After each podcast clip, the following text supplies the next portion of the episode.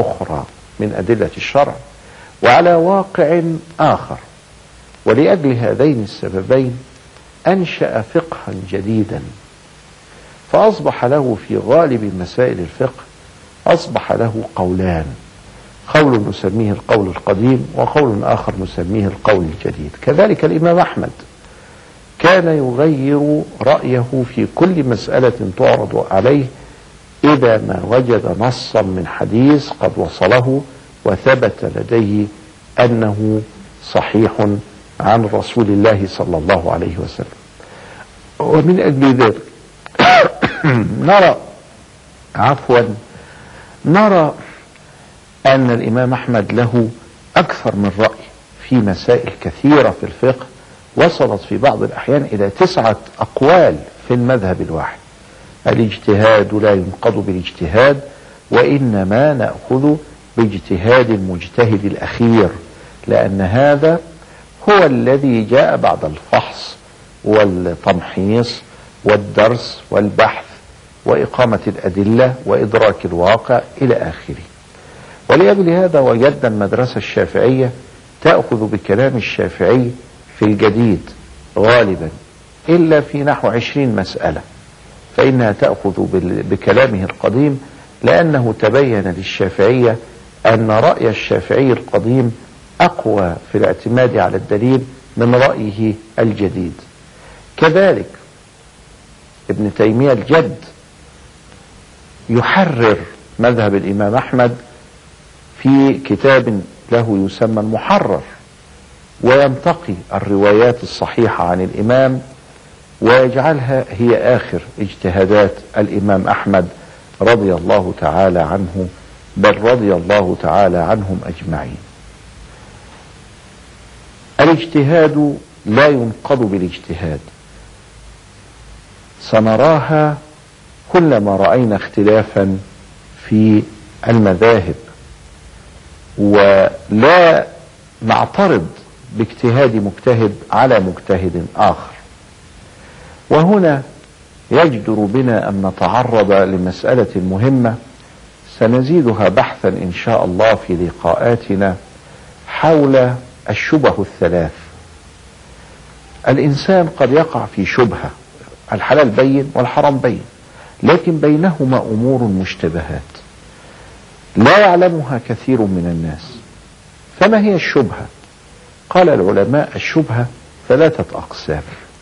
شبهة تقوم في الفاعل وهي أنني لا أعرف هل لا أعرف شيئا أشرب هذا السائل على أنه ماء ثم خرج أنه خمر. أنا لم أكن أقصد ولم أكن أعلم ولم يخطر في بالي أصلا أن هذا يمكن أن يشتبه في أن يكون خمر بل أظنه ماء فخرج ليس كذلك. الشبهة الثانية هذه نسميها الأولى هذه شبهة الفاعل. الشبهة الثانية هي شبهة المحل. أنا أمامي آه طير. لا أعلم إذا ما كان مذبوحا على الطريقة الإسلامية أو أنه ميت. لا أعلم. أصبح هنا شبهة محل لأن المحل الذي أمامي لا أعلم حله من حرمته. الثالثة هي شبهة المذهب. وهي مثل أن الشافعي يقول لمس المرأة ينقض الوضوء وأبو حنيفة يقول لمس المرأة لا ينقض الوضوء. أصبح عندي رأيين أصبح عندي اجتهادين. الاحتياط لا يمكن تصوره في جانب شبهة الفاعل ولكن يمكن تصوره بل ويجب في شبهة المحل. أنا اشتبهت هل هذه المرأة أختي من الرضاع أو لا. يبقى ينبغي علي ألا أتزوجها لأن عندي شك. هل هذا العمل حلال أو حرام؟ هل هذا المحل الذي أمامي يجوز الإقدام عليه أو لا يجوز الإقدام عليه؟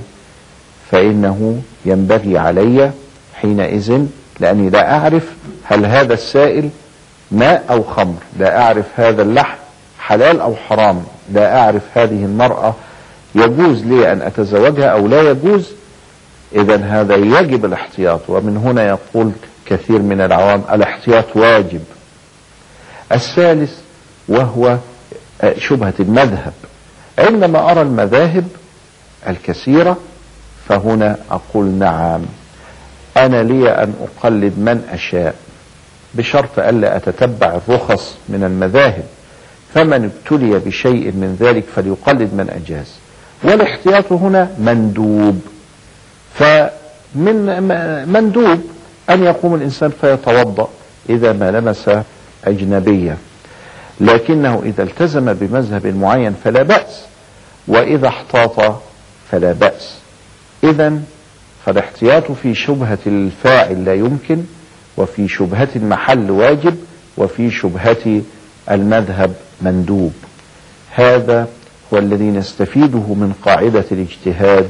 لا ينقض بالاجتهاد وإلى لقاء آخر. أستودعكم الله والسلام عليكم ورحمة الله وبركاته.